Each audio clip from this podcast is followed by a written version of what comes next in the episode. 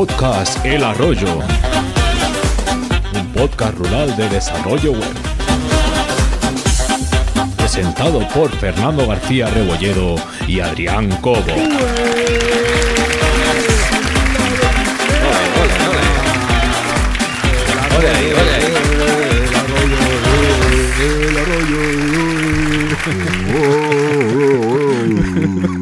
El arroyo, el arroyo. ¿Qué pasa, Adrián? Muy buenas. ¿Qué tal estás, Cada tío? vez, cada, vez, cada vez somos más hooligans, tío, con las intros, sí, ¿eh? Sí, sí. Nos falta el puño americano. Bueno, ah, ¿qué tal Fernando García Rebolledo, desarrollador web, freelance y un tío que un poco más y no se acuerda que hoy era viernes y tocaba gra- grabaciones? Efectivamente, estamos tan inmersos en nuestras cosas que me he encontrado sin saberlo que hoy era viernes. Maldita sea. Ya, tío, vaya tela, vaya tela. Hay que, hay que, hay que encontrar, hay que encontrar el plan del desarrollador, el plan de, de al Plan final, de, Fernando, plan de fuga. el plan de fuga. Eh, tú tenlo en mente siempre. Co- currar menos, cobrar más. Sí, sí, a sí. partir de ahí encuentra, encuentra el sistema. Sí, lo que pasa es que todo lo que se me ocurre es mm, ilícito. Ya iremos, ya iremos dándole una vuelta a eso. Déjame que te presente. Venga, va, adelante. Don Adrián Cobo, desarrollador web, socio en Graphic y Zoho Master Game. Perdón, Zo- Zoho Game Master. El inglés del arroyo, ya se sabe. Como todo lo giran, todo lo giran, pues tú lo giras otra vez. Bueno, a ver, cuéntame Pues- esto de, de, de Zoho. No, pues nada, en la, en la empresa hemos implantado Zoho, ya vamos a cumplir un mes que lo hemos puesto. Bueno, yo desde principio de años estoy llevando toda la facturación a través de, de ahí, pero además utilizamos el Project, utilizamos el CRM, ahora tenemos que activar el tema de campañas y nada, pues in- in- in- in- en inmersión continua dentro de Zoho, que la verdad es que las posibilidades son un montón. Yo, yo lo he estado que- utilizando el año pasado por un tema de un cliente y es impresionante, ¿eh? Las, eh, todo lo que tiene. Es eh, todo el universo Google de Enzojo. Más y más. Sí, porque está, está pensado para empresa. Sí. Entonces, claro, hay muchas casuísticas que ya las tienes resueltas, que ya, ya alguien se ha encontrado con ello y te lo han resuelto la manera de hacer. Tienes que acabar de encontrar tu manera, pero funciona, funciona, tío, funciona. Yo recomiendo Zoho, es más, si, si la gente se anima en el club, yo un día me pongo a explicar cómo, cómo gestionamos la empresa con Zoho. A mí no me importaría. Sería interesante, sí que es verdad. Bueno, pues nada, vamos a empezar programa. Venga, a ver qué tenemos Episodio hoy. 20.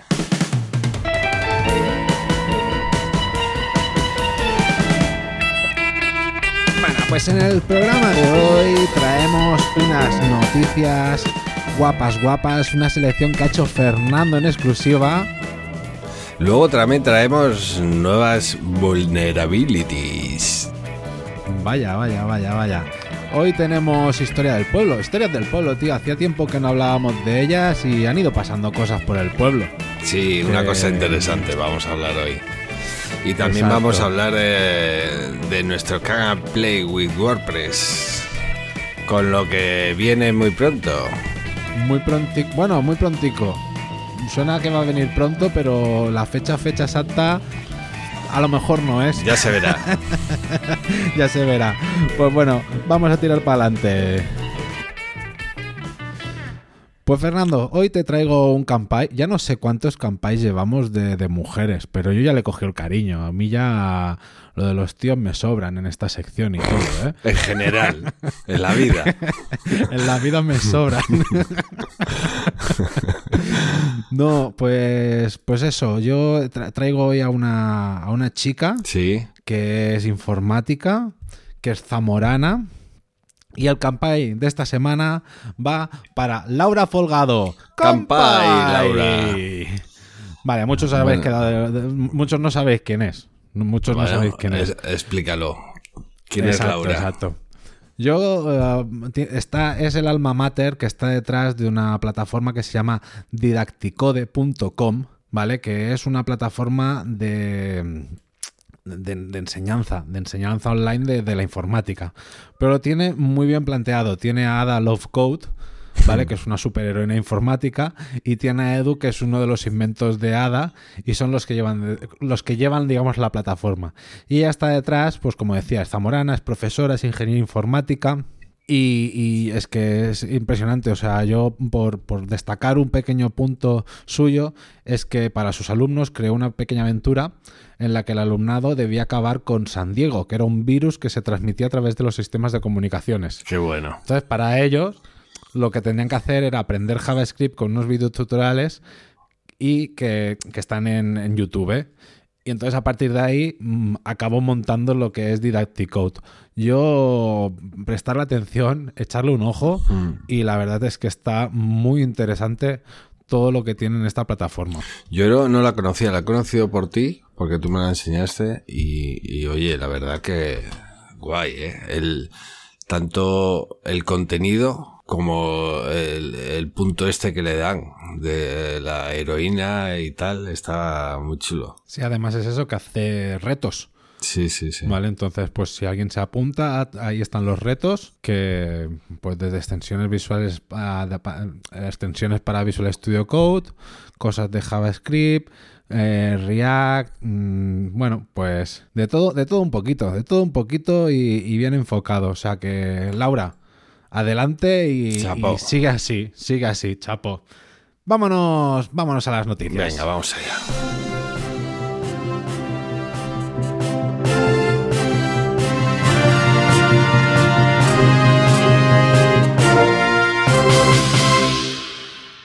Google propone establecer reglas a los desarrollos open source que la industria considere críticos. Vale, mira, yeah. Google está intentando meterse en cosas. Sí, no sé si se tendría que. Porque algo, algo le estará afectando. Eh, aquí hay una cosa que, que habla esta noticia que, que, que lo que eh, intentan es alcanzar un consenso sobre metadatos y estándares de identidad y conseguir mayor transparencia y revisión del software crítico. Quiero decir, eh, el, el código es open source, pero quieren saber quién está detrás de eso y quién ha hecho las cosas. Um, vale, pero es que es open source. Sí, sí, sí. Por eso lo que pretenden es hacer unos estándares. Sí, o sea, al final los estándares son eh, para gestionar las vulnerabilidades, ¿eh? Conocer, prevenir y corregir. Entonces, sí. um, los objetivos específicos del, del, del, código abierto serían que no hubiera cambios unilaterales, ¿sabes? Que, o sea, estamos hablando de librerías muy gordas, ¿vale? Mm. Que, que, se, que, se, utilicen, que estén altamente implantadas en, en, en, en páginas web y en Internet. Entonces, que, que, no hubiera cambios unilaterales, ¿sabes? Que siempre hubiera a un equipo revisando ese código, ¿sabes? A pesar de que sea open source, pero que no sea de rollo, bueno, pues hoy el, el señor jQuery, pues me levanto y he hecho un cambio yo porque me ha apetecido. Entonces, no porque... Pero es que entonces... Esto que dice Google no sería open source tampoco, ¿no? Ya, pero... Lo llaman no por sé, ahí, no sé. he visto en algún sitio que es, estas peticiones de Google sería el close, close source. no sería tan open, ¿sabes? Ya, al, al, al, final son unas pequeñas normas para garantizar que ese open source que se utiliza tanto, pues sea más seguro que el código cerrado. Pero entonces ya no es open source. Volvemos a la misma. Pero que, no, pero debería ser seguro. Sí, el open source, ser... una, una de, eh, de los principios del open source es que tú puedes coger el código, modificarle, publicarle y hacer lo que quieras con él, ¿no? Sí, sí, sí, pero que las versiones oficiales de ese código eh, estén, estén securizadas, no tengan vulnerabilidades. Bueno, eso, pero estamos en las mismas. Se puede y luego lo de autenticar a, a, quien participe en ello. Esto, esto que propone es un open source un tanto especial. Me parece a mí que, claro, que la comunidad o sea, no... La, la, las normas del open source deben seguir estando. Hmm. Y simplemente es añadirle una capa de seguridad a ese open source. Lo que decimos, tú vas, a, tú vas a poder seguir cogiendo ese código y hacer con él lo que te apetezca. Pero, y, y es más, si en el código que tú has cogido open source has hecho tu nueva versión y la has publicado unilateralmente, sí. eso lo puedes hacer. Pero en la rama oficial yeah. gorda, yeah. Sabes que se establezcan unas pequeñas normas de conducta para que. Pero claro, aquí era el rollo. Vale, ¿y, qué, y cuáles son los proyectos open source críticos y cuáles no? ¿Quién lo decide, no? Sí, o sea, Leaflet, Leaflet, jQuery. Sí. eh, hay- ¿Sabes? No sé, es que no, hay muchos, hay muchísimos mm, códigos abiertos. Es más, te metes en GitHub y ahí está todo. Mira, eh, WordPress. eh, WordPress sería un caso, por ejemplo. Es open source y tiene sus normas para poder salir. Tiene su comunidad detrás que hace un, un roadmap, va estableciendo, hay unos testers, ¿sabes? Pues sería un poco eso, intentar que todo el resto de códigos eh, de open source, ¿vale? De librerías open source, pues tuvieran ese, esa manera. Claro, yo, yo lo veo esto un poco utopía también, porque te rollo, oye, Sí. Y no sé si fiarme mucho. Pero bueno, es una cosa que veremos a ver. Eh, Bueno, ahora se- a la otra será del rollo si Google viene y dice, no, para esto ser seguro tiene que haber pasado por nuestros servidores. Mira nuestro cloud. ¿Sabes? Entonces, eso, eso sí que no, pero establecer esas pequeñas directrices, pues bueno, yo, yo es que ya creo que hay muchos códigos abiertos críticos, ¿vale? Librerías de estas populares que ya siguen una, una estratagema de este tipo. hmm. Que no es un día se levanta un tío de la cama y dice, venga, voy a hacer un cambio que le va a afectar a dos millones de webs. No. Ya, ya, ya, ya. vale, venga, vamos a dejarlo ahí, que si no, aquí nos extendemos. ¿Te parece? Venga. Vamos a por Sí, la tírale. siguiente. 2021, un estudio sobre el mundo PHP, el 2021, ¿vale?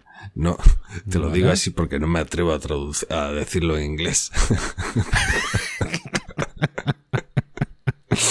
es que esta semana tampoco ha podido venir Mary a darme clases.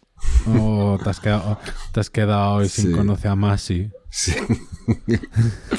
bueno, es un estudio que se, que se ha hecho sobre casi un millar de, de gente que utiliza, que trabaja con PHP, ¿vale? Ya sean desarrolladores, managers, de todo, de todo tipo, ¿vale? Y en todo el mundo. Es curioso cosas que, cosas que dice, bueno, la mayoría, por lo menos eso dice, eh, programa en PHP 7.4. Todavía- y hay seguido por 7.3 y todavía hay eh, un 11% de empresas de eh, basadas en PHP que desarrollan en, PHP 5.6. No, tío, no. Sí, tío. No. ¿Qué te parece? No. Sí, sí, sí. La 5.6 ya a la hoguera. Gente. Bueno, igual, PHP igual es, 5.6. que, es que esa gente está manteniendo código antiguo, simplemente. Ya, ya, ya, pero, pero, ese, pero ese código antiguo es, oye, se puede migrar, se puede migrar, no, no, no, no es, o sea, no es, es costoso, pero no es titánico. Bueno, pero hay que tener recursos. No sabemos si todas las empresas tienen recursos para eso. Ya, ¿no? ya, ya, ya, Bueno. ya, ya. que puede que sea cosa. Te lo digo porque yo recuerdo, ay, aquellos tiempos de Visual Basic. A mí me, me tocó mantener eh, un Visual Basic 6.0 o 6. punto algo. El Visual Basic 6. Tú ni le conociste Sí, sí. aquello igual, ¿no? No, yo, yo eso no, eso no, eso qué es, Madre eso mía. qué es. Aquello era como un Access vitaminado. No, y ahora me estoy, me estoy acordando y tengo un par de clientes de estos muy puntuales que de vez en cuando aparecen por a- aparecen a través del teléfono que, que tienen que tienen desarrollos a medida hechos con 5.6 Sí. y, y mira que yo les he dicho muchas veces, oye, te paso presupuesto para pasarlo esto a una versión moderna. Me dicen, pero ¿cuánto cuesta que me arreglen lo que me pasa ahora? Claro, claro. Eso es lo principal, la pasta. ¿Sabes? De rollo, ya, tío, pero es que así te vas a, a largo plazo, es que te vas a dejar más pasta. Bueno, y una cosa, una cosa interesante sobre este estudio que te iba a contar, porque eh, son preguntas y las respuestas van de prioridad, de más prioridad a menos prioridad, ¿vale? Digamos que la mayor prioridad de, de- de todos los encuestados es construir nuevas features, nuevas mm, características en sus desarrollos, ¿vale? Bien. Vale. Bien. Respecto a la automatización de deployment, es que no sé cómo traducirlo, digo, eh, del Sí, de despliegue. De despliegue, coño, que no me salía de verdad. es que piensas en inglés, tío. No, es un span English esto. y Sí, yo, com- yo comiteo. No anoto. ah, pensé que hablabas Teo el de los el de los libros. Teo, Teo se va al arroyo. Bueno, ¿qué le pasa a los despliegues Pues automáticos? que, que es curioso que casi el 50% de los encuestados no le dan prioridad, la mínima prioridad, Hostia. ¿sabes? Y luego otra cosa curiosa es sobre la seguridad, tío, pero ahí, ahí también pecamos todos. La seguridad hay un empate al 24% de los que le dan la máxima prioridad y del 1 al 5 los que le dan un 4. Es decir, casi, la, casi ninguna prioridad a la seguridad. bueno, eso yo creo que todos también. Igual que... Es que- pero es que sabes qué pasa, sabes qué me pasa a mí, por ejemplo, yo lo, lo que te decía, los clientes estos que están en la 5.6, que tienen un código que yo lo veo por dentro y digo, es que esto es pirateable 100% y me dicen, no, esto es más seguro que WordPress, no me han hackeado nunca. y es de rollo, claro, solo tienes eso desplegado tú, ¿en- ¿quién coño te va a querer atacar a ti? Sí, sí, sí. Y otra, otra curiosa, tío, que una pregunta era, eh, califica de, del 1 a 5, prioridad o menos prioridad, tu mm, calidad de código a la hora de, de, de escribir, ¿vale? Y el que, ¿quién le da máxima prioridad? Un 12%. Por lo, de, lo demás no le dan demasiada, demasiada prioridad, Sí, la verdad. Están a- entre el 2 y el 4 están ahí un poco, no, no sé, no contesto, eh, la que me sale. Sí, exactamente. Esto funciona, pues no lo toques. La calidad, mejora la calidad del código. Tampoco. Yo con lo que hago ya me pagan. Así que nada, ahí está otro estudio más curioso de en ciertas cosas, la verdad que me siento yo bastante identificado. No te voy a Sí, engañar. sí. Sí, sí, los que estamos detrás de PHP. ah, nos toca bastante esto. Es interesante, interesante. Vamos para adelante. Venga, vamos para allá. Mm, Rufle, emulador para Flash Player. sí, sí, sí, lo habéis escuchado. Como las patatas. Las rufles. Qué buena, tío.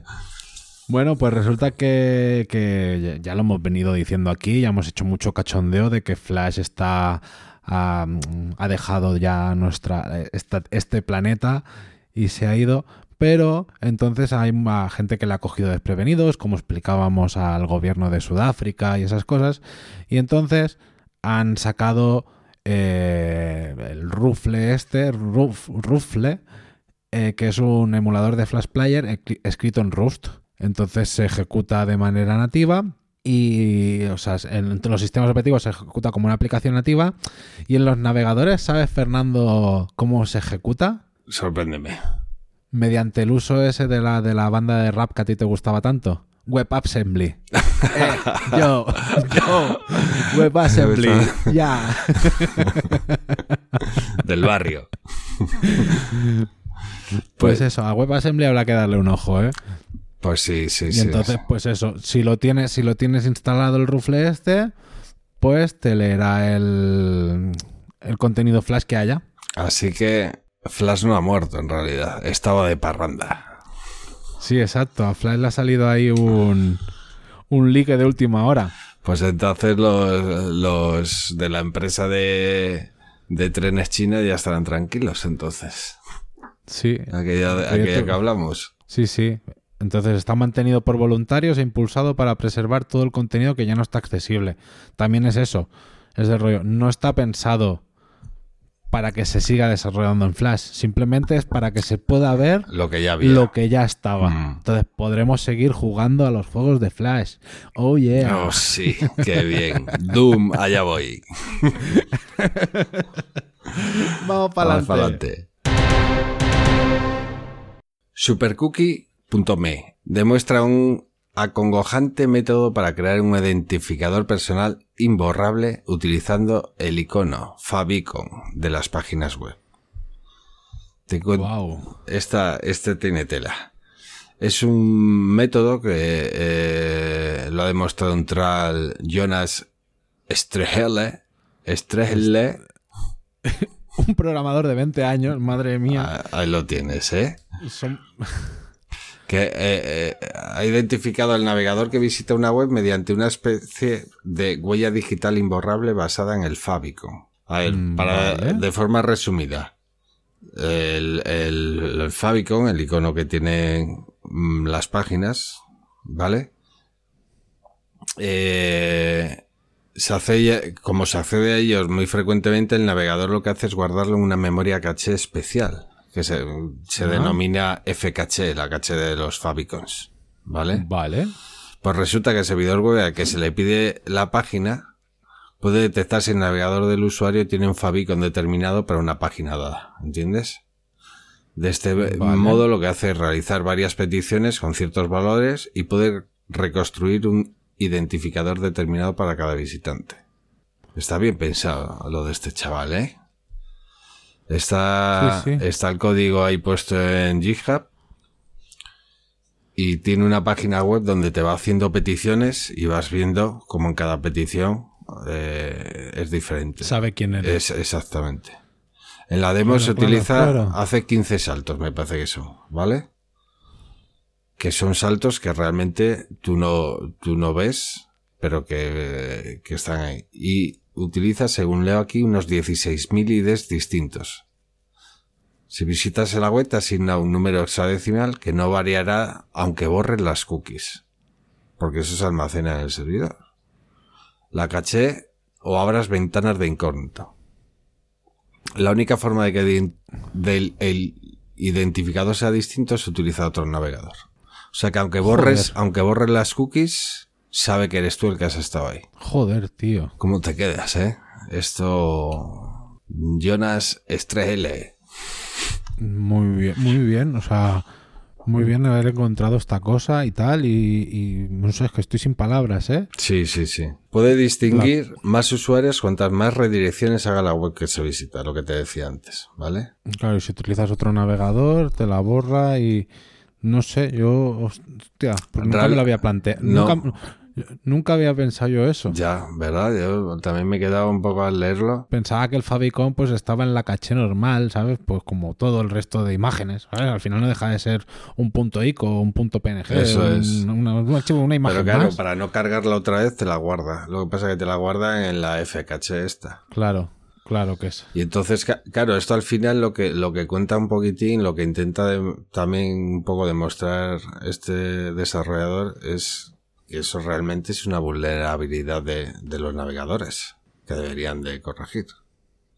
Porque está demostrado que esto, esto lo ha probado con Chrome, Firefox, Safari y Edge. Es decir, Mm. los grandes. Sí, bueno, pues lo- los, los, los que Eso los es. que se utilizan ampliamente. Vale, Pues pues, nada, bien, pues ahí está. Venga. Venga. Noticia GitHub. GitHub. Un, eh, es noticia GitHub, pero no, no es de la empresa de Natia Sadela. Es de otra persona que ha hecho una cosa impresionante con GitHub. GitHub 1S. One second to read GitHub code with Visual Studio Code. Ahí está. ¿Cómo te quedas? ¿Cómo te quedas? Flipado cuando lo he visto. O sea, a cualquier repositorio, cualquier repositorio que veáis, que, no sea privado, ¿eh? cualquier repositorio público que veáis en vuestro en GitHub, os ponéis a navegar, directamente eh, le añadís 1S, o sea, cambiáis el, el dominio en vez de GitHub, que se llame GitHub 1S de One Second, y directamente estaréis viendo el mismo repositorio GitHub como si fuera Visual Studio Code. O sea, esto me parece, me parece acojonante porque, o sea, navegar por un repositorio GitHub, por carpetas, hostia, pues es una, es una puta mierda. Está guay. Eh, bus- buscar algo. O sea, la verdad es que Visual Studio Code mola mucho el, el- el buscador, lo tiene muy, muy fácil implementado. Hay que aclarar que, que esto es para, para ver, no para editar. Por lo menos yo no he conseguido editarlo. Pero Pero claro, te lo muestra en, un formato Visual Studio Code. Puedes tener varios archivos abiertos en formato de pestañas. Está, está muy guay, ¿eh? Sí, puedes hacer la búsqueda entre carpetas, puedes... Es que todo eso, ver, los ficheros, las imágenes, además a velocidad normal y, y buena. No sé, yo, yo, yo he flipado, yo desde rollo, es que ya cuando vaya a un repositorio eh, y tenga que mirar por el repositorio, Sí. eh, lo voy a mirar por aquí. Porque es que Totalmente. Si, si tienes muchos archivos, desde luego que es que es muchísimo más cómodo, joder. No, muchas veces, a mí, a mí lo que muchas veces que me pasa es, ay, eh, que tengo que comparar esto con el que, con el que está arriba. ¿Sabes? Cuando, o sea, cuando están, no, no, no es que esté comiteado, no comiteado, sino yo tengo otro desarrollo, pero que se basa, por ejemplo, en, en PrestaShop. Y es del rollo, vale, pues tengo que comprobar si este PrestaShop, en la versión que está, le han tocado archivos por dentro o cómo eran estos archivos originalmente en su versión. Hostia, pues por- con esta visualización me es Sí. mucho más fácil encontrar esa diferencia. Y no me bajaba, yo tengo un diff en local y le hacía el diff a los archivos. Así a simple vista los puedo ver. Está guay. Este es un, un regalito que os hacemos desde el arroyo. Está, est- está acojonante. O sea, da- darle un ojo que está impresionante. Vamos a seguir. Venga.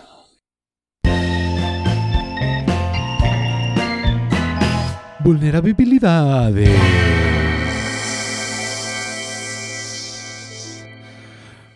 Pues nada, hoy lo, he di- hoy lo he dicho bien, hoy lo he dicho bien, hoy no tenía ganas de, de encallarme. Bueno, vamos con el listado de, de vulnerabilidades que han saltado este, esta quincena. Pues, por ejemplo, tenemos a Ivory Search, que yo justo hoy he hecho la actualización de un de una web que tenía ese, ese plugin. Después todos los plugins de Subsystic, que es una empresa que se dedica a desarrollar plugins, pues el backup, el contact form, el data tables, el digital publications, el membership, el newsletter, el pricing tables, pues todos están en criticals, o sea que, que casi que mejor que los... No lo sé, tío, o sea, pero algo tendrán en común y la habrán liado bárbaramente. Joder. Después hay otro, otro que se llama Pop-Up Builder, que yo es el pop-up que suelo recomendar a los clientes que utilicen, al menos a mí es el que en relación calidad-precio, porque con toda la moda de los marqueteros a utilizar pop-ups para los para que la gente se suscriba a la newsletter, pues toda la gente de pop-up nos han puesto casi todos de pago. Al menos Sí. todos los que tienen los, todos los que tienen configuraciones. Y yo el pop-up builder es el que más configuraciones tenía por menor precio. Y al final es un castorcillo el, el- el icono. Está, está- Ah, ya sé cuál es. Sí, sí, sí. Ah, ahora- ahora por el castorcillo sí. Claro, claro. Después Paid Membership Pro también ha habido vulnerabilidad, que este es, si, si actualizáis a última versión ya está. Y ya está, al menos así que, que yo sepa de, de, de famosetes, estos son los que tal. Tú me habías comentado que había una vulnerabilidad también en una extensión de Chrome. Sí, una extensión muy utilizada que es la de Grid Suspender, que es la que cuando no estás en la, en la pestaña activa, pues eh, durante el tiempo que sea, se suspendía y te dejaba de, de consumir RAM, ¿no? Muy utilizada en Chrome, precisamente por, la, por la máquina de, de comer RAM que, que es Chrome. Entonces, resulta que el Great Suspender, pues eh, cambiaron de desarrollador, era un proyecto open source, cambió de desarrollador y han detectado que, lo- que el código de la nueva gente que lo mantenía conectaba a servidores de terceros. Y, lo han quitado de la tienda de, o sea, de la tienda, del repositorio de, de extensiones de Chrome. Ya ves, qué, cabr- qué cabroncetes. Un poco hablando, eh, un poco en conexión con lo que hablábamos antes de que Google quería hacer un open source diferente.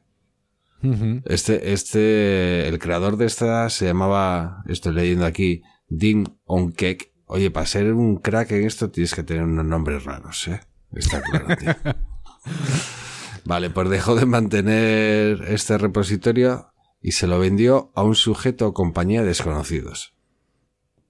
Que es un, Ah, Es un poco lo que dice Google, que no puede haber gente desconocida tras un proyecto de estos. ¿No? Ya ves, ya ves. Bueno, pues eso. Así que si tenéis esa, esa extensión, pues mejor que la quitéis. Sí, buscaros otra, que hay, hay otras que hacen lo mismo.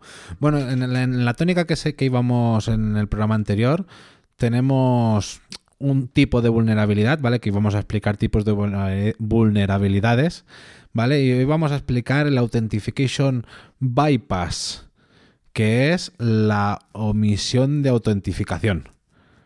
¿Vale? Esto es un fallo que podemos cometer los desarrolladores, pero que deberíamos evitar completamente intentándolo explicar fácilmente, ¿vale? Nosotros tenemos una parte pública, ¿vale? Que ahí todo el mundo puede ver sin problema, y tenemos una parte privada, que ahí solo podría entrar la gente que está logada. Pues ¿qué pasa? Que toda esa parte privada debe tener en unas primeras líneas un chequeo de si la persona está identificada o no. Porque imaginaros, vale, eh, eh, que es una URL muy larga, que es barra el plugin que sea, barra no sé qué, interrogante, un, un número igual a no sé qué, un ampersand igual, una, una URL muy larga.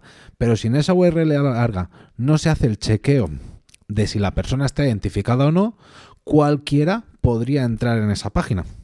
Eso Entonces, no solo es esa página a nivel visual, sino imaginaros que esa, que esa URL lo que contiene es una llamada Ajax que ejecuta una función. Mm. Si, si en ese momento no se está comprobando si la persona está identificada o no, cualquier persona podría entrar. Entonces imaginaros que esa URL lo que hace es admitir un fichero de datos. Pues la- el, el hacker ya podría enviar ese dato a través de la URL, enviar el archivo, colgarlo y ejecutarlo desde su servidor. O sea, desde, su página. Sí. Entonces, por lo tanto, eh, esto es la omisión de autentificación que, que- que está de nuestra mano de los programadores, el evitar que eso pase y tenerlo en conciencia de nuestros desarrollos. Muy bien, muy bien explicado y muy, muy, muy gráfico y muy peligroso esto, ¿eh? Muy- todas las vulnerabilidades que vamos a explicar son peligrosas. Esta me acojona particularmente. tengo, que, tengo que revisar un par de cosas. Muy bien, pues entonces hasta aquí las noticias.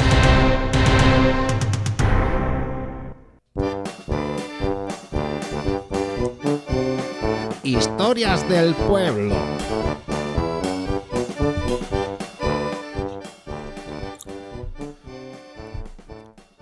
Bueno, Fernando. Bueno, cuéntame. Estamos en Historias del Pueblo. Pues nada, el otro día. El otro día me crucé con Josefa. Josefa- Josefa, Josefa. Josefa es aquí una, es, una, es la vecina, es la vecina de arriba, Ah. que es, desarro- es desarrolladora. Ahí está. Vale, ya, ya en la comunidad de vecinos ya estuvimos hablando Sí. de que IDES tal y al final, sí, lo que te lo expliqué, ¿vale? Que al final pues habíamos decidido que en la comunidad utilizáramos Visual Studio Code. vale, pues total, que con Josefa me viene y me dice, oye, Adrián, ¿te has dado cuenta de una cosa? Y yo le dije, no, yo Josefa no, no, me doy cuenta de nada. Y me dice, es que yo no sé si tú sabes o, o has tenido esta sensación de que Safari es como si fuera el nuevo Internet Explorer 5. Y yo le dije, no, hombre, si Safari, Safari es de Apple, Safari lo utiliza iOS, además bien instalado en todos los sitios. Y, y- y Josefa me dijo, es que últimamente tengo que hacer muchos hacks para que se me vean las webs bien en Safari. Y dijo, hola, pues, pues, pues ahora que lo dices, sí que es verdad, sí que es verdad, Josefa, que, que donde antes en Internet Explorer, no sé, ¿tú te acuerdas de algunos hacks que habíamos hecho en Internet Explorer, Sí, Fernando? sí, sí, sí, sí, claro. Yo me, acuer- me acuerdo cosas, o sea, era el único navegador que aceptaba comentarios HTML en, en el header y cargaba Mm. líneas según los comentarios HTML. ¿Sabes? If IE, LT, Sí, sí, sí, sí, sí, 56, o sea, eso era chunguísimo. O incluso algunos hacks en CSS que me acuerdo yo que le ponías a, a las propiedades, le ponías una barra baja delante porque las de barra baja Internet Explorer sí que las cogía. Joder, No sé, era, era, era una lo- era una lo- era un locurón. Menos mal que, locurón. que se, que se murió. Le mataron. Menos- sí, bueno, que aún, Bueno. Edge aún tenía sus cosillas porque tiraba del motor y por suerte el Edge moderno sí que tira de WebKit y, y- pero bueno, pero Safari en principio tira de WebKit. ¿Vale? Porque yo no sé si tú has visto la documentación de, de- de- de- del WebKit que, que utiliza Safari. Tú lo has visto, tú lo has visto, ¿no? Es, es- es- es un. En GitHub dices.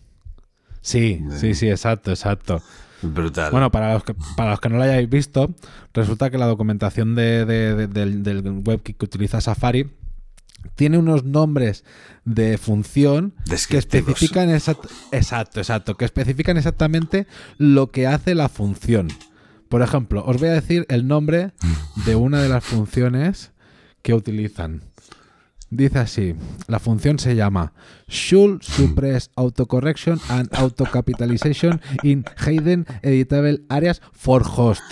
Ese es el nombre de la función. Exacto, todo esto sin espacios, ¿eh? O sea, for Host. Mira esta, mira Pero- esta. Should disable en full screen even when entering picture in picture from full screen quick. Oye, pero esto, pero esto es clean code.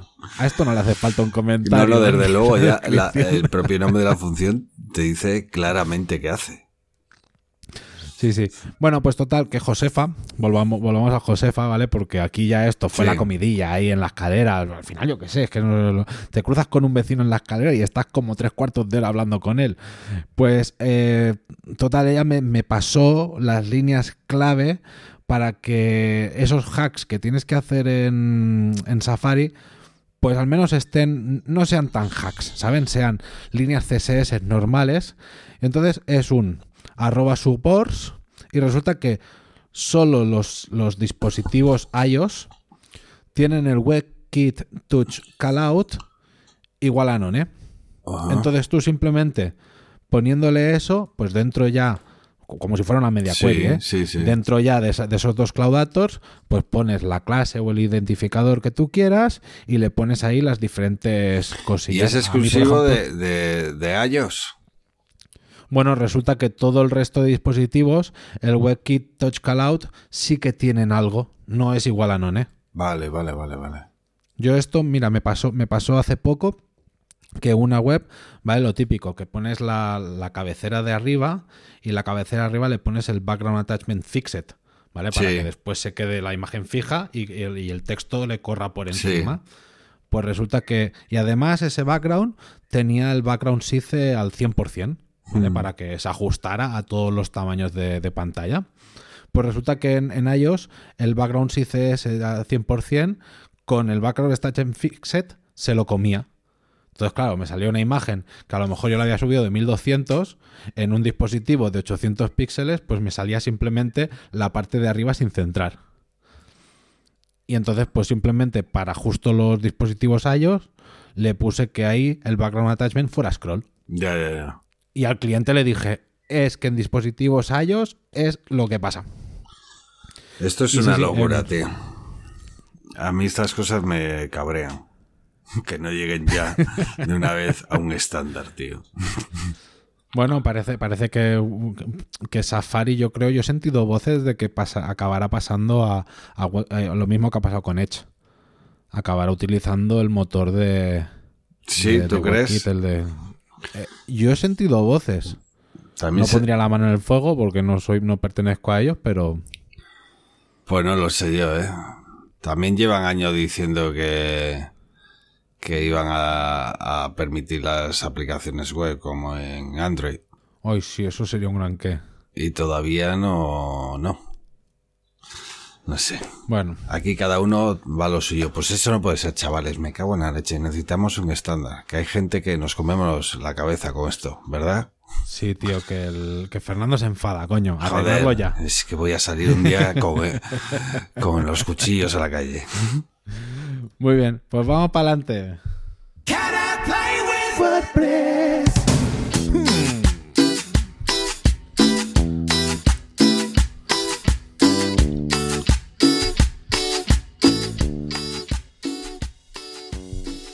Y tú decías que iba a quedar un programa cortito, ¿eh? Ya, vamos a, a ir con el WordPress rápidamente.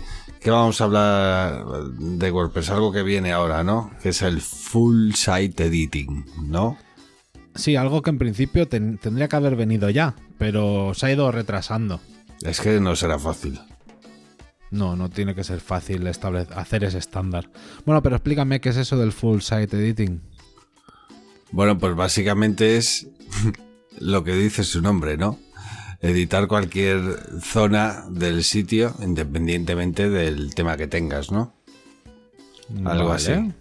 Muchos de vosotros, a mí me recuerda, eh, muchos de vosotros conoceréis o habréis visto editores tipo Elementor, que tú puedes editar la cabecera, puedes editar el pie, pues algo así, pero hecho nativamente con bloques de Gutenberg. ¿No es eso? Sí, exacto. Exacto. Entonces eh, ya están en un momento.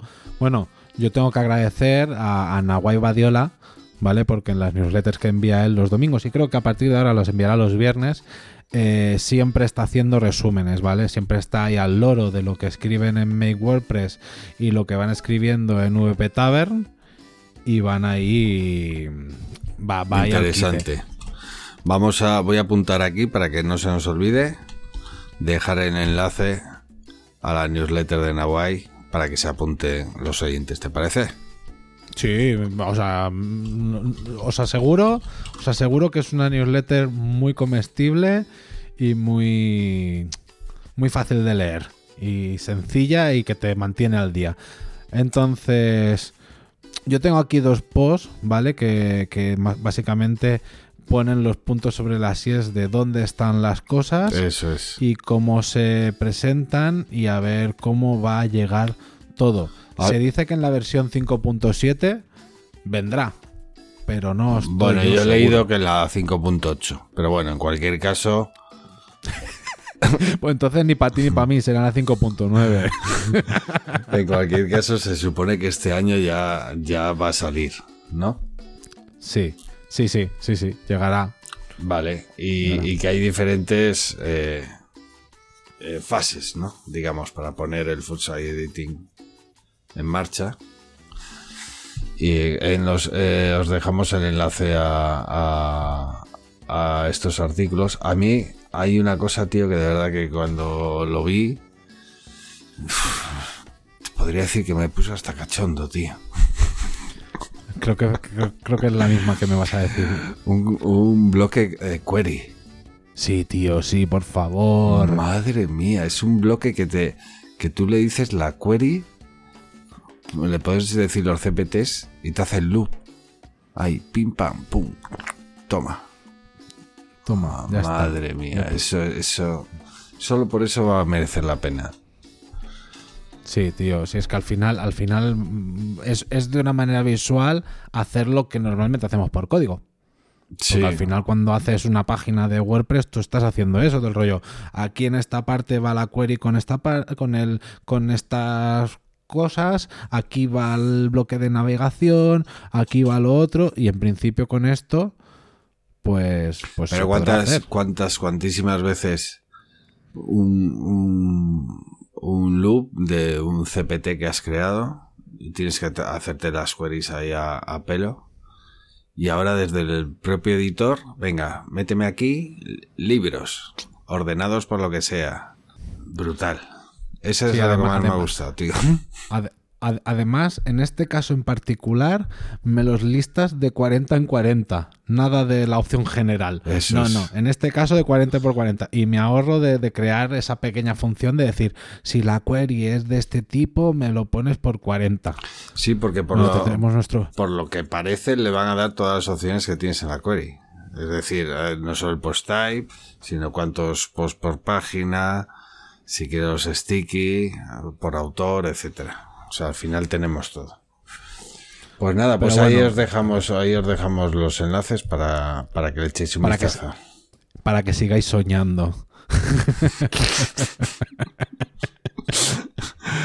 Bueno, Adrián, pues ya está. Yo creo que no, no hay nada más. Muy bien, pues aquí nos suenan ya las trompetas del final. Eh, yo creo que no se ha notado que no nos lo habíamos preparado el programa, Fernando, que íbamos de culo.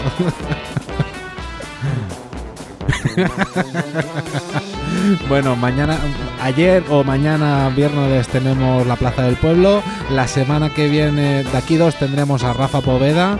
Apuntaros al club, que es que hay un montón de movimiento en. Discord. Que nos tenemos que quitar. Nos vemos de aquí 15 Venga, días. Adrián, un un abrazo. abrazo, chao. Este ha sido un programa del podcast El Arroyo. Las opiniones no se responsabilizan de sus presentadores y si tiene dudas consúltelo con su cuñado.